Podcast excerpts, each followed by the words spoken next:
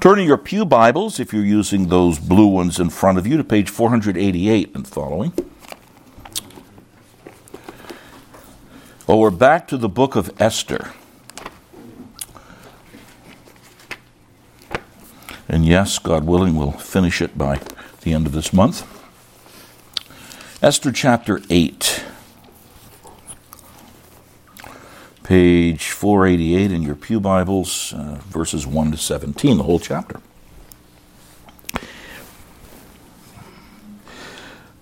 On that day, King Ahasuerus gave to Queen Esther the house of Haman, the enemy of the Jews. And Mordecai came before the king, for Esther had told what he was to her. And the king took off his signet ring, which he had taken from Haman, and gave it to Mordecai. And Esther set Mordecai over the house of Haman. Then Esther spoke again to the king. She fell at his feet and wept and pleaded with him to avert the evil plan of Haman the Agagite and the plot that he had devised against the Jews. When the king held out the golden scepter to Esther, Esther rose and stood before the king, and she said, notice her language. If it please the king, and if I have found favor in his sight, and if the thing seems right before the king, and I am pleasing in his eyes, let an order be written to revoke the letters devised by Haman the Agagite, the son of Hammedatha, which he wrote to destroy the Jews who are in all the provinces of the king. For how can I bear to see the calamity that is coming to my people? Or how can I bear to see the destruction of my kindred? And then King Ahasuerus said to Queen Esther and to Mordecai the Jew, Behold, I've given Esther the house of Haman, and they've hanged him on the gallows because he intended to lay hands on the Jews. But you may write as you please with regard to the Jews in the name of the king, and seal it with the king's ring. For an edict written in the name of the king and sealed with the king's ring cannot be revoked. The king's scribes were summoned at that time in the third month, which is the month of Sivan, on the 23rd day. And an edict was written according to all that Mordecai commanded concerning the Jews to the satraps and the governors and the officials of the provinces from India to Ethiopia, 127 provinces, to each province in its own script, and to each people in its own language, and also to the Jews in their script and their language. And he wrote in the name of King Ahasuerus and sealed it with the king's signet ring. And then he sent the letters by mounted couriers riding on swift horses that were used in the king's service, bred for the royal stud, saying that the king allowed the Jews who were in every city to gather and defend their lives, to destroy, to kill, and to annihilate any armed force of any people or province that might attack them, children and women included, and to plunder their goods on one day throughout all the provinces of King Ahasuerus, on the thirteenth day of the twelfth month, which is the month of Adar. A copy of what was written was to be issued as a decree in every province, being publicly displayed to all peoples, and the Jews were to be ready on that day to take vengeance on their enemies. So the couriers mounted on their swift horses that were used in the king's service, rode out hurriedly, urged by the king's command, and the decree was issued in Susa, the, the citadel. And then Mordecai went out from the presence of the king in royal robes of blue and white, with a great golden crown and a robe of fine linen and purple. And the city of Susa shouted and rejoiced. The Jews had light and gladness and joy and honor. And in every province and in every city, wherever the king's command and his edict reached, there was gladness and joy among the Jews, a feast and a holiday. And many from the peoples of the country declared themselves Jews, for fear of the Jews had fallen on them. And 2 Corinthians chapter 10 and verses 1 through 8 page 1150 in your Pew Bibles.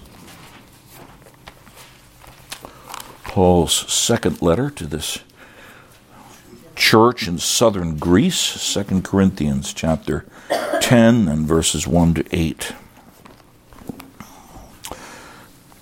I, Paul, myself entreat you by the meekness and gentleness of Christ. I, who am humble when face to face with you, but bold toward you when I am away. I beg of you that when I am present, I may not have to show boldness with such confidence as I count on showing against some who suspect us of walking according to the flesh.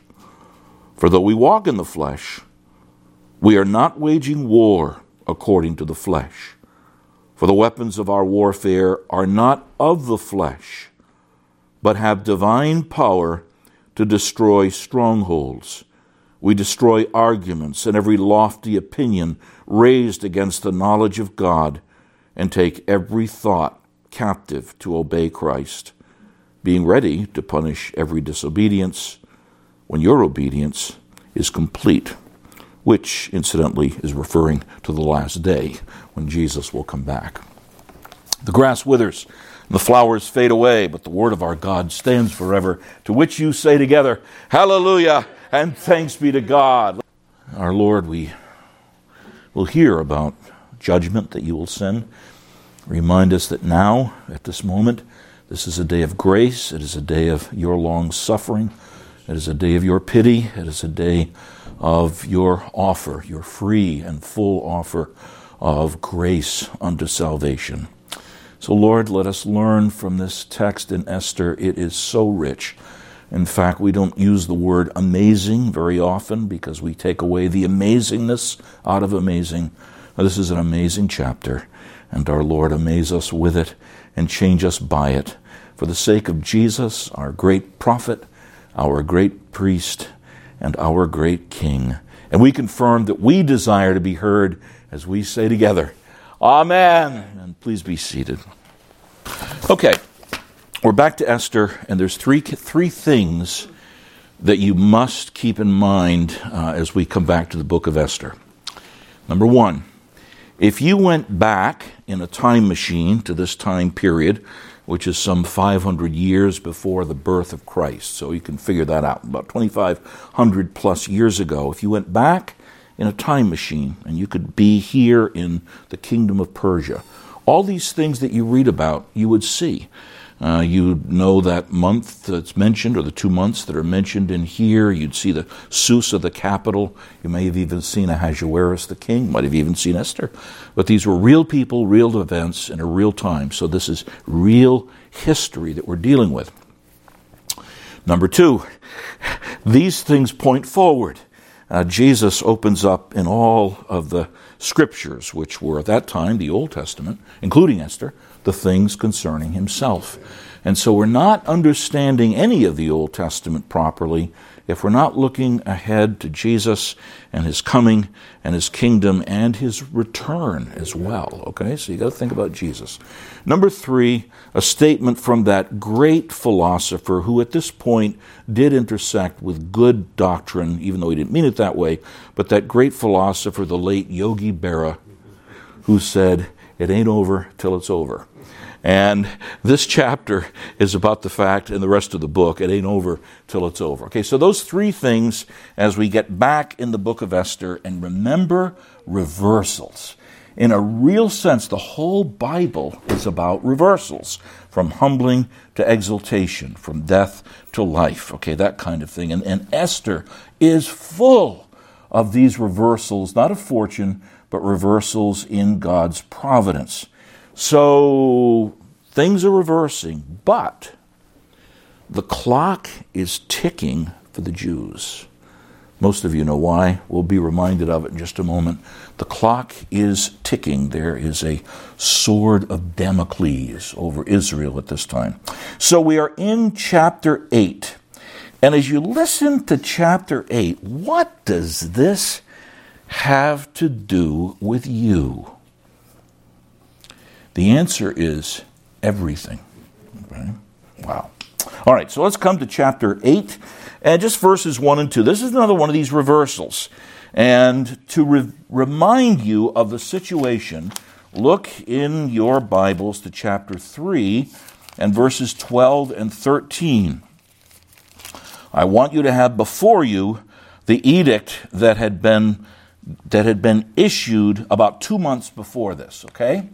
In Esther chapter 3 and verses 12 and 13, the king's scribes under the uh, under the leadership, if you will, of now the late Haman, the king's scribes were summoned on the thirteenth day of the first month, and an edict, according to all that Haman commanded, he hated the Jews, remember, was written to the king's satraps, those are provincial governors, and to the governors over all the provinces, and to the officials of all the peoples, to every province in its own script, and every people in its own language, it was written in the name of King Ahasuerus and sealed with the king's signet ring. Letters were sent by couriers to all the king's provinces with instructions to destroy, to kill, and to annihilate all Jews, young and old, women and children, in one day, the 13th day of the 12th month, which is the month of Adar, and to plunder their goods. That's the sword of Damocles that was hanging over Israel at this time. Now, let's go back to chapter 8 and note the reversal. Two months later,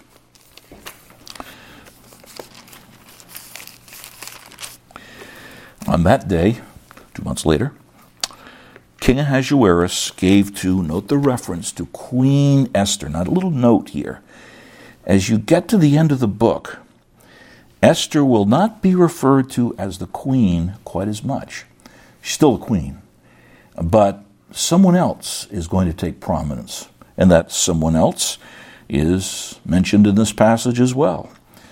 But the king gave to Queen Esther the house of Haman, the enemy of the Jews, and Mordecai, who had been responsible for preserving the king's life some five years before came before the king, for Esther had told what he was to her. He was his her cousin, he was a Jew, he had raised her, and the king took off his signet ring, which he'd taken from Haman, who was now the late Haman, and gave it to Mordecai, and Esther set Mordecai over the house of Haman. Wow, what a reversal just one of many in the book. But again, again, there's this edict. Okay, there's this edict against the Jews. Which brings us now to verses 3 through 8, and you have Esther and the edict. Okay, Esther and the edict. Esther is the focus in verses 3 through 6. So Esther speaks again to the king. Uh, she fell at his feet and wept and pleaded with him to avert the evil plan Notice the language again. Haman, the Agagite, the Agagites had been against God's people for centuries. They had vowed to destroy them. The plan of Haman, the Agagite, and the plot that he had devised against the Jews. When the king held out the golden scepter to Esther, which was necessary for her to make a, a petition to him, Esther rose and stood before the king. Now, I want you to, to, to, notice Esther, and there's another reversal here already, but it's a little different kind of thing. Haman had fallen at her feet, begging for his life. And now what? It is Esther falling before the king, but not just to plead for her life. You'll, see how she goes way, way, way beyond that. But this is an interesting reversal.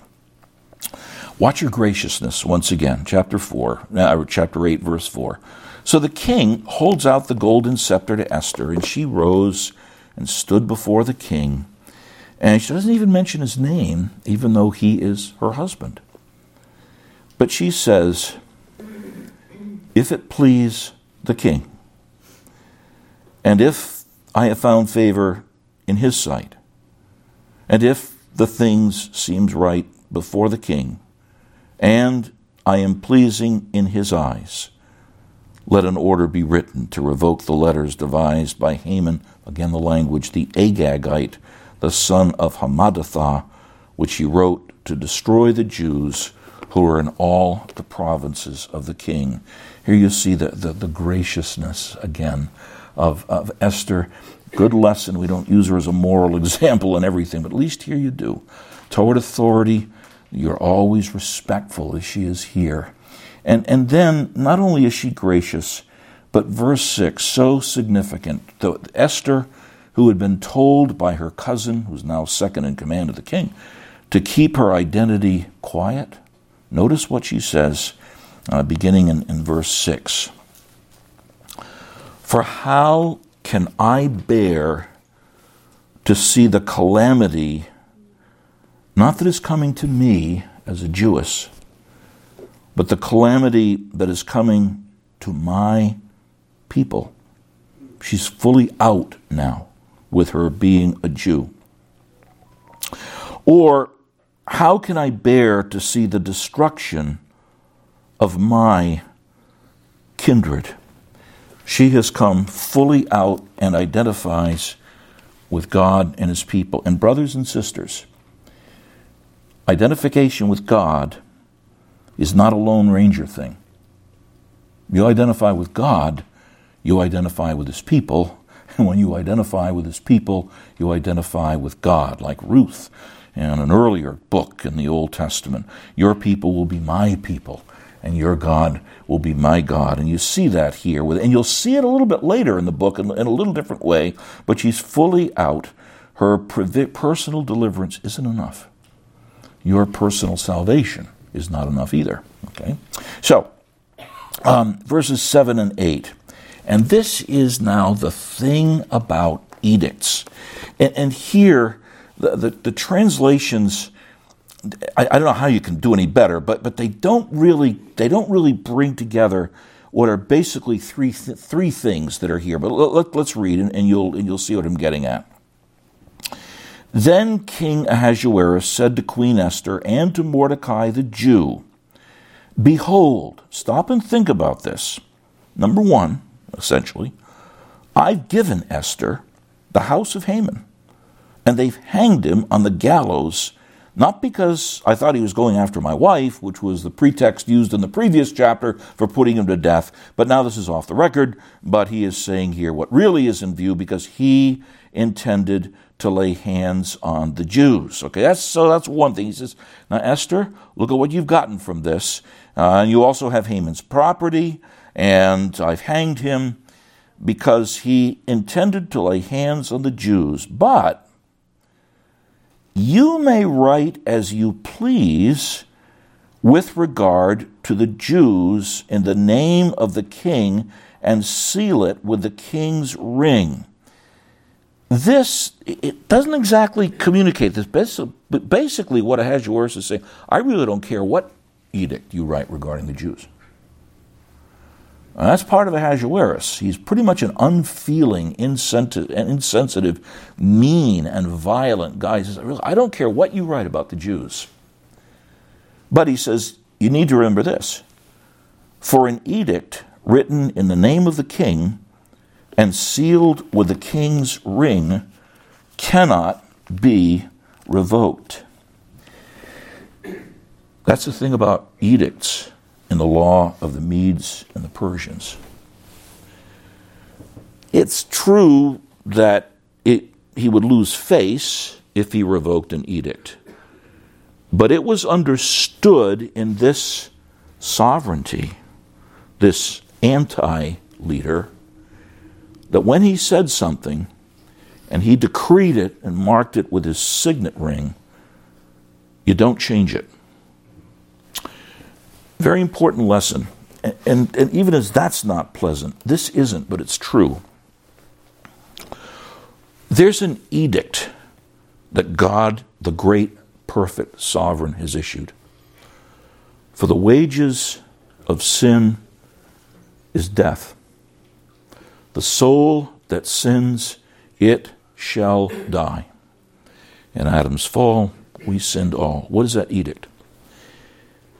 For all of us by nature, there is an edict of death for our sin. and it cannot be revoked. Not because God is trying to save face, but because God is true and perfectly just.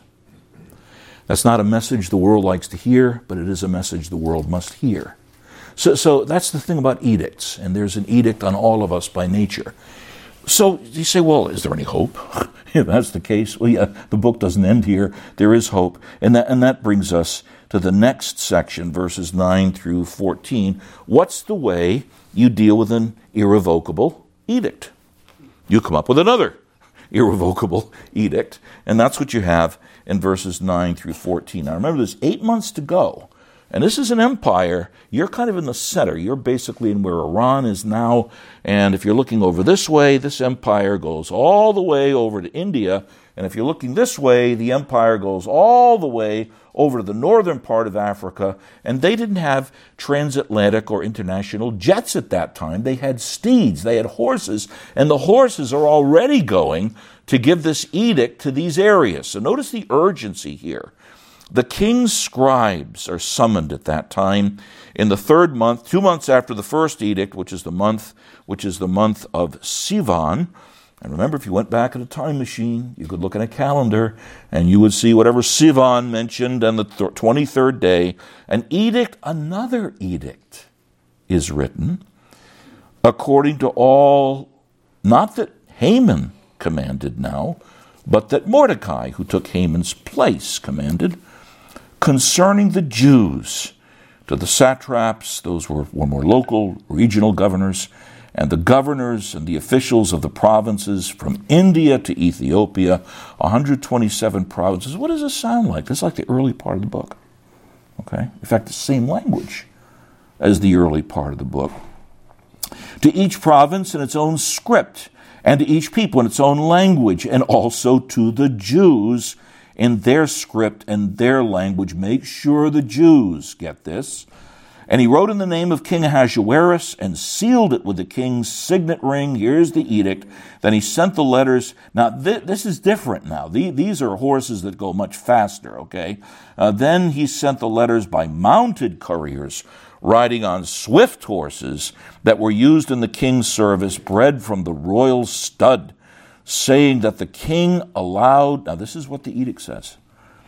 The king allowed the Jews who were in every city from the empire, from India to Ethiopia, to gather and defend their lives, to destroy, to kill, and to annihilate any armed force of any people or province that might attack them children and women included, and to plunder their goods. On one day, throughout all the provinces of King Ahasuerus, on the 13th day of the 12th month, so they got a few months to go, but remember, this edict's got to be sent to the whole empire, which is the month of Adar. A copy of what was written was to be issued as a decree or an edict in every province being publicly displayed to all peoples and the Jews were to be ready on that day to take vengeance on their enemies. It's a technical term, we'll come to it in a moment. It's a technical term, I think only used one other place in the Old Testament. So the couriers mounted on their swift horses that were used in the king's service rode out hurriedly, urged by the king's command and the decree was issued in what would be right near Iran today, in Susa, the capital. Now, now just, just a, a, a little note here. Um, this is an exact, par- almost exact parallel to what is given in chapter 3 and the edict that Haman issued or had issued and sent to the whole empire. Okay, so it's almost an exact parallel. But it's notice here, it's especially to the Jews. Now, what do you make of this? You don't have an edict revoking this, this assault on people. You have another edict that says there can be another assault. Now, what do you do with that? Well, number one, notice the language. It was for their self defense in verse 11, it was to defend their lives. and the attack was on any who might strike them. So this is self defense if the Persians attack them. And of course, the Persians know if they do attack the Jews, they should get these edicts now about the same time. You go ahead and attack the Jews, they have a right to defend themselves. So that's number one. Number two is this phrase in verse 13. Actually, it's a word. To be ready on that day to take vengeance on their enemies. And that vengeance is not private vengeance. You go ahead and, you, you shoot somebody you don't like and kill that person. That's private vengeance, and that's condemned by the scriptures. But that's not what's in view here. If, in fact, the Jews were being unrighteously attacked, then the Jews had the right to righteously inflict upon the people a punishment, a, a, a punishment, a legal punishment upon them. And so the text is very clear. Now, now, in other words, if you want, they were agents of God's justice. All right, so if they're if they're attacked, they can defend themselves, and if they're attacked and there's there's a killing of them, they have the right to become God's instruments, even as the magistrate does today, for good. So that's that's the first thing. Okay, so self-defense and punishment for what's wrong. The second thing is this, though. that There's no doubt that God is showing in this his seriousness about what he says in the book of Genesis, chapter 12, when he says, Whoever blesses Abraham's seed, my people, I'll bless them. But whoever curses them, I will curse. And God is really serious about that. And that's an aspect of this, if you want to use the language, holy war, in which God is saying, Don't you curse my people. I'm protecting them. And the third element in all of this, so you have a you have kind of a way to look at all of this, is God, remember, has a purpose. He's, he's got a big purpose. We're not just looking back in history, we're looking ahead. And God is going to bring a Redeemer, a Messiah from the Jews. Salvation is of the Jews. And so God is preserving his people. If that first edict were left, you have a full Holocaust of the Jews. They're all done. And if all the Jews are annihilated, then where does Christ come from? So God, God is, along with allowing the Jews this right to protect themselves and to be an instrument of his vengeance, he's also fulfilling his own promise. You curse my people, I'll curse you. But he's also looking ahead and saying, My Messiah is going to come from these people, and you're not going to wipe them out. Brothers and sisters, never, ever, if you learn anything else from Esther, this Never forget it. God's plans will not be thwarted. You, I mean, what else do you have? Esther, look what you've got. You have a king who's an anti-king. He's unfeeling. He's cruel. He doesn't basically care what you do with the people. He wants his money. You got Haman, who is in the line of people that want to exterminate the Jews, and everything is against them. But reversals. God reverses things here. And you see that in, in, in, this section by this decree that is issued. So God's plans can't be thwarted. Now that brings us to verses 15 to 17. And you got three more reversals in here, and they're quite fascinating. And, and brothers and sisters, the Holy Spirit is the best storyteller. He really is. It's, it's, we mentioned this early on. I mean, Esther doesn't even mention the name of God. And yet there was virtually no debate among the rabbis of the Old Testament or even New Testament scholars later that this book is part of the Word of God. Why? No mention of God, and yet there's no doubt it's the Word of God. Just read it. And how perfectly the decree that comes mirrors the first one, and how perfectly God reverses all of these misfortunes. And you see it here in these few verses, again, ultimately from the Holy Spirit. In verse 15, Here's a reversal with respect to Mordecai. Mordecai went out from the presence of the king.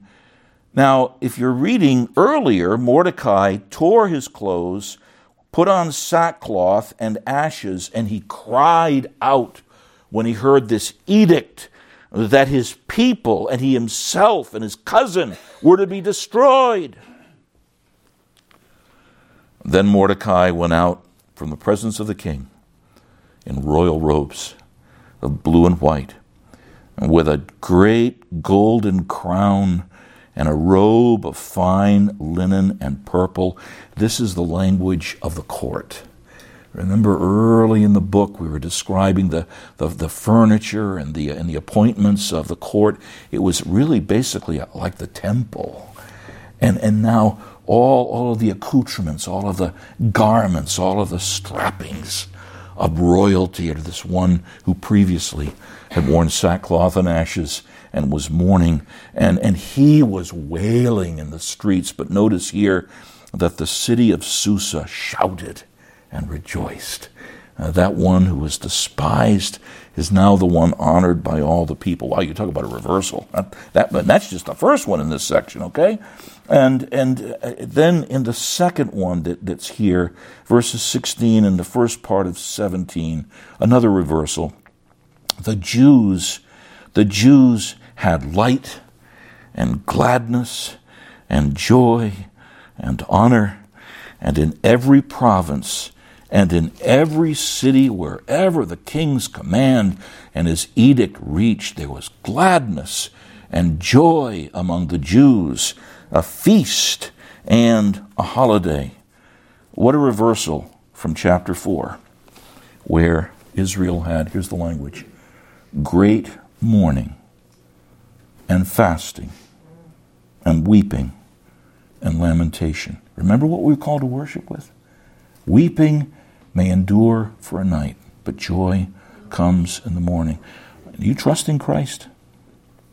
He's the great king and not a small part of his purposes are to turn weeping into great joy and delight, and to take ashes and turn them into dancing. And you see it, you know, all, again, the Holy Spirit teaching us over and over again the great reversals that will truly come to God's people. And if that's not enough, notice the reversal of Esther's fear. Chapter 4, she's dominated by fear. If I go to the king, tell him I'm a Jew, I'm not called to go to him, guess what? I'm done. She's afraid. If I perish, though, I perish. Notice where the fear, how the fear is replaced by another fear. And many from the peoples of the country declared themselves Jews, for fear of the Jews had fallen on them. Now, that doesn't mean that they were converted. I mean, some of them were. I don't. That's not the point of the text. God was showing these people who, by an edict, had been given the right to kill the Jews, you better not. And that fear, that that that that belief in that edict that, that belief, and perhaps even the very hatred of the Jews that might have accompanied it, all of that is not just displaced by the fact that the people said, We won't kill the Jews. They declared themselves to be Jews, for fear of the Jews had fallen on them. Fascinating. But what about the holy war that's here? That's all very, very interesting. What about the Holy War? Because you have two edicts one against the Jews, and not just, and specifically, whole families, including children. And then there's an edict, and yes, it's for self defense, and, and yes, it's to punish. But there's an edict that takes in basically all categories of people, including children who might oppose the Jews. That, that, that's the holy war of the Old Testament. What do you do with that? We need to be honest about that, folks. Don't, don't look at the scripture and say, well, it really doesn't teach that. It does teach that. But you've got to know how to interpret it, right? And how you apply it. Okay, a few thoughts on that. Number one, nations have a right and a responsibility for self defense and for punishing evil. In fact, personally, I think that's one of the reasons why the Holy Spirit made sure, as it were, that these words are given here to defend their lives and to take vengeance on their enemies. Why? Because nations have a right to defend themselves. And they have a responsibility to punish what is wrong. That's said almost explicitly in Romans chapter 13. The state bears the sword for what? As a punishment for evildoers and not for good. As a punishment for evildoers, to, to bring punishment on those who must be punished, but it also includes war necessary to protect the people. So, so, so clearly that, that is in view here, but there's more to it. This, this is a judgment on a whole people, whether it be Jews or non Jews. And some have called this, and I think it's a good term actually, an intrusion ethic. What does that mean? In the Old Testament, God points forward with previews of coming attractions with the coming of Christ. And you could think of all kinds of examples. The seed of the woman will crush the seed of the serpent, a picture of the coming of Christ through a virgin. Uh, there will be one who will be wounded and afflicted and stricken and smitten for the sins of his people, looking forward to Christ. And, and, and so many other things. There'll be a, a great Moses will be a prophet to his people, a great David will be a king to his people. We could go on and on and on and on and on. Wouldn't you have loved to hear Jesus preaching on this? He opened up in all the scriptures the things concerning himself. But there's something else. Because the scriptures teach there is going to be a holy war on those who oppose the Lord and his people. Okay. Just two texts, and I want you to see this. I want this to impact you. 1 Thessalonians chapter 5 and verse 2 and following, and I'll tell you the, the page in your Pew Bible so you can find it. I want you to look at it. I want you to see it. 1 Thessalonians chapter 5 and verse 2, and that is page 1174. I hope you can count that high.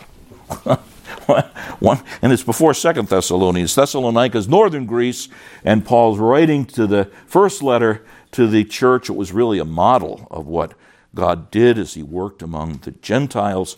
Page 1174 Speaking of the day of the Lord, and that is that's the day of the holy war when Christ comes back. Now concerning the times and the seasons, brothers, you have no need to have anything written to you, for you yourselves are fully aware. This was part and parcel of Paul's preaching. Yes. Now we're told today, yeah, but you know, that's not being seeker sensitive. That's going to turn people off. You won't get people. Who are you afraid of offending? God or others? You are well aware of this. This was part and parcel of my teaching because it's part and parcel of the teaching of the Word of God. You yourselves are fully aware that the day of the Lord, which is another way of saying God's holy war, will come like a thief in the night. While people are saying there is peace and security, then sudden destruction will come upon them as labor pains come upon a pregnant woman, and they will not escape. You see the edict? The Jews were not going to escape from one edict, and those who opposed the Jews were not going to escape from the other edict. They will not escape. And then turn to the, this is easy one to find, the last book of the Bible, Revelation chapter 6. Revelation chapter 6. Very, very well. You have other readings in here. If you come to table of weights and measures, you've gone too far. Okay? So Revelation chapter 6. And in my opinion, this is the most fearful text in the New Testament. Revelation 6 and verses 5, uh, Revelation chapter 6 and verses 5 through 15 through 17. page 1222, 1222. Then the kings of the earth and the great ones and the generals and the rich and the powerful and everyone, slave and free. That means men, women, boys, and girls. Everyone means everyone. Hid themselves in the caves and among the rocks of the mountains, calling to the mountains and rocks, Fall on us and hide us from the face of him who is seated on the throne. And here is it is the most fearful phrase in the whole New Testament. And from the wrath of the Lamb. For the great day of their wrath, its holy war, has come, and who can stand? The Lamb. The Lamb, Jesus. That is your hope. That is the way out of the edict. The soul that sins, it shall die. We'll tell you how specifically in a moment. It's by the Lamb. He is meek and lowly and gentle of heart. You spurn him you despise him. You neglect him. You make anything else your priority and your love. And you will experience, if you don't repent, the scariest words in the New Testament. The Lamb who gave himself for the sins of his people will at the last day bring judgment on all who oppose him. And it's not the grace of the Lamb, it's the wrath of the Lamb. That, that's how serious the Christian faith is. That's how serious Christ is. So, so th- this Old Testament is a preview of these things. Now, that brings us in the third place to the fact there's got to be another edict. If you just have the soul that sins, it shall die, then eat, drink, and be merry now but it won't last. But there's another edict. There's an edict in which, by the sovereign decree of God, people are chosen and given to Christ to be His. And the Holy Spirit will come and make them new. But that edict is also an edict of a holy war because no one can escape being punished for sin punished in yourself or in this edict, punished in a son who says, I'll take the punishment. That blood that will be spilt from all nations, it'll be my blood that's spilt. And that wrath that will be upon all of the nations that are not redeemed by grace, I'll take it. And that's the glory of the gospel and why the gospel is the only hope. It's not that you in Christ won't be punished, it's that you have been punished in the punishment of Christ. And that's why you can say there's now no condemnation to those who are in Christ. Can you say that? I'm trying to emphasize again, see, to relate to our culture today. Why is this so important? Because heaven and hell are really important. And they're not just really important, they're real. And so you have the glory of this other edict and the Son who bears it. And that Son who bears it is the one that you fear and love. For fear of what would come, people joined themselves to God's people. And it's not wrong to be afraid of the wrath to come because it's fearful. There's also love. That's not mentioned in Esther, but it is in the New Testament. If anyone doesn't love the Lord Jesus, let him be anathema. Folks, do you love Christ? That, that, that's what this is about. Now, that brings us to the fourth place, and just we'll make it quick, but it's the obvious question people ask. Is there holy war in the New Testament? And I'll tell you right now, the answer is yes and no. Let me give you the no first. Not, not like this holy war. Nations have a right to defend themselves and to protect themselves and to minister justice. That's not a holy war like this. Not at all like you have in the New Testament. How can you say that? Because the New Testament does. God so loved the world that he gave his only begotten Son, that those who believe in him might not perish, but have everlasting life. For God didn't send his Son into the world to condemn the world, but that the world by him might be saved. That is now in this day of grace. And there's a message that Jesus has when we want to be like those, come on, be honest, in our own heart of hearts, we really want to declare holy war on fill in the blank. The Samaritans were not really good people. And the disciples said, Lord, you want us to call down fire from heaven on these. Fill in the blank for who you regard as Samaritans. Jesus rebukes them. Why? Because he came into the world to save Samaritans. And those people that you despise and put your own holy war upon, Jesus desires to save them. Not all will be, but that's not your business. Your business is to see that they be drawn to the Lord Jesus Christ and called. Not like that holy war, but there is a holy war in the New Testament. God brings judgment on the world in the flood. Real flood covered the world. God brings judgment on the Canaanites. And you read about the Canaanites. We're kind of getting that close in our culture today, without exaggeration, because it was largely a religion of sexual perversion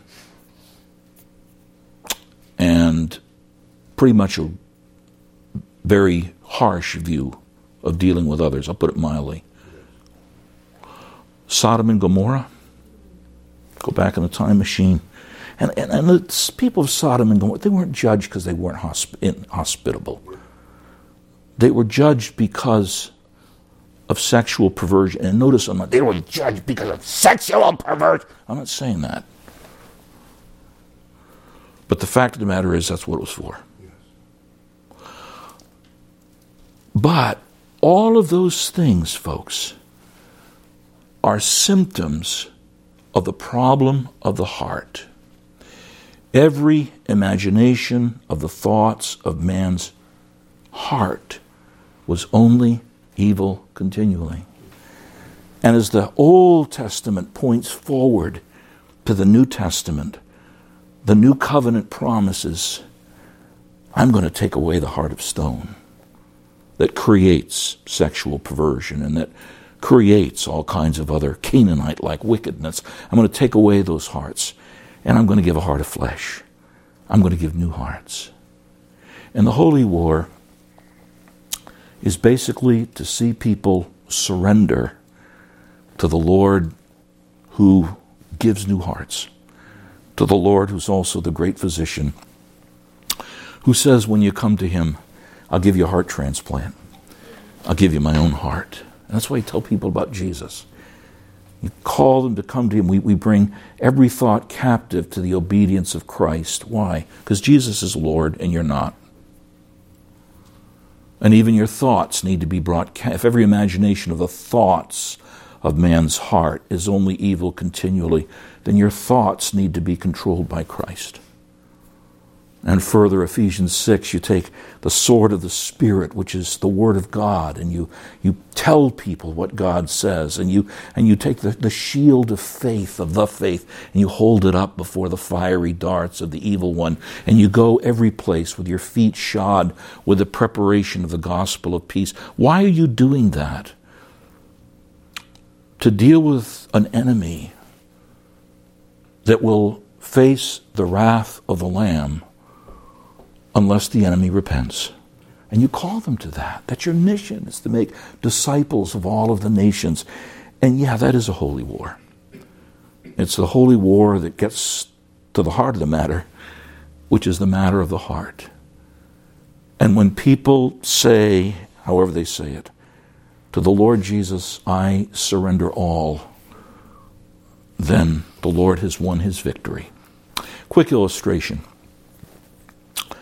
Um, there's debates about whether dropping the bomb on Hiroshima and Nagasaki at the end of the Pacific Theater in World War II in 1945, whether that was legitimate or not.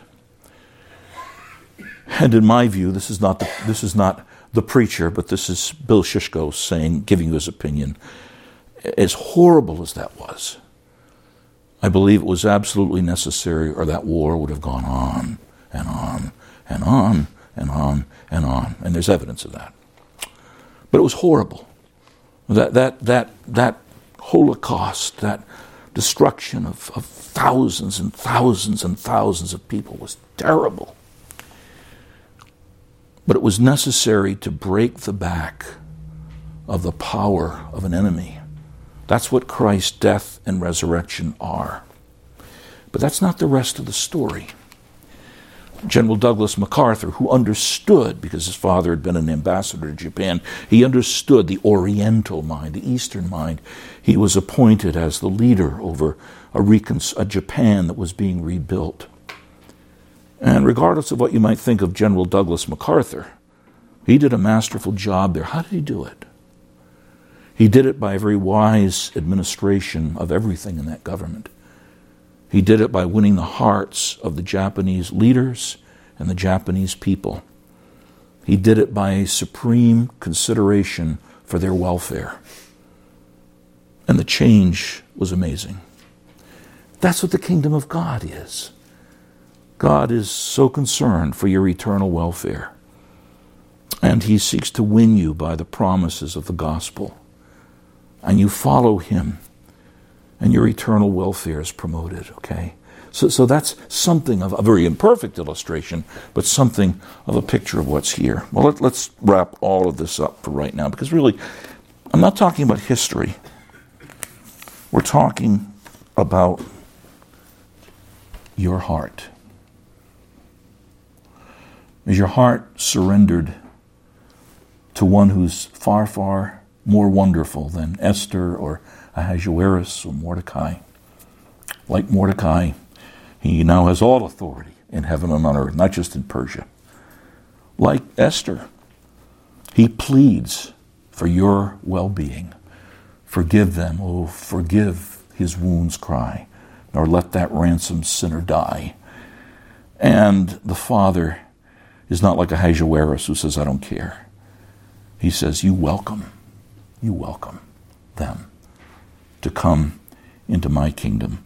What a, see, see again, you have the anti Ahasuerus, the greater than Esther, the greater than Mordecai. But never forget the big message. There was an older writer, and I'm paraphrasing it because the language is, is a little bit uh, more florid than we would have today. But this is the point that he made. He was actually commenting on Sodom and Gomorrah. How appropriate for today in various places in our country. But he was writing about Sodom and Gomorrah, and he said, The Lord pities, waiting to be gracious, as if he did not know how to smite. At the last day, he smites as if he did not know how to show pity. I want that to sink in because that's what the gospel age and the last day are all about. The gospel age. The Lord pities right now, waiting to be gracious, as if he did not know how to spite. The Lord waits to be gracious to us. The last day, he smites as if he did not know how to show pity. Let's pray. Our Lord, we were reminded that justice and mercy meet at the cross. If there is no cross where the punishment for your people is taken, then there is no justice if we're just let go. At the same time, there cannot be mercy if sin and wickedness are just overlooked, then you're neither just nor truly merciful. But what a wonder that this puzzle that we can't figure out on our own, the pieces fit together, and the cross in which the God man became sin for us, though he knew no sin, that we might become the righteousness of God in him. Thank you, Lord, for the book of Esther. Thank you for the whole Bible. But it, it seems that as the Old Testament is drawing to a close, and you are knitting together so many of the themes uh, that have been sown into the Old Testament, we see more and more the glory of every aspect of the kingdom of God and of Christ the King. Lord, please continue to be gracious to us, knowing that you are gracious with no thought of smiting us at all, lest our hearts be hardened and we come to the last day when all you will know is not pity, but smiting in that last holy war.